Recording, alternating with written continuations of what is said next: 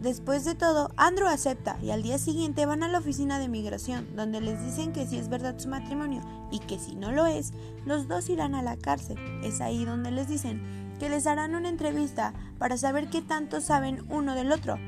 Es cuando ellos ponen la excusa de que irán al cumpleaños de la abuela de Andrew este fin de semana en Sitka, Alaska. Ellos viajan a este lugar y Margaret conoce a la familia de Andrew, la cual era una familia que tenía mucho dinero. Ella queda muy sorprendida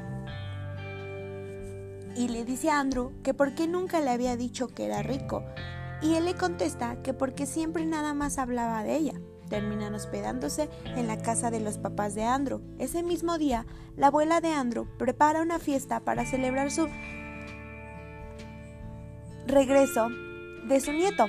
Había vuelto después de tres años sin verlo, debido al trabajo. Durante la fiesta anuncian el compromiso y preguntan cómo fue su proposición, lo cual se convierte en una pelea verbal por dejar en vergüenza al otro. Al final hacen que se besen a la fuerza y les dan su cuarto, y por seguir con la farsa tienen que dormir en el mismo cuarto.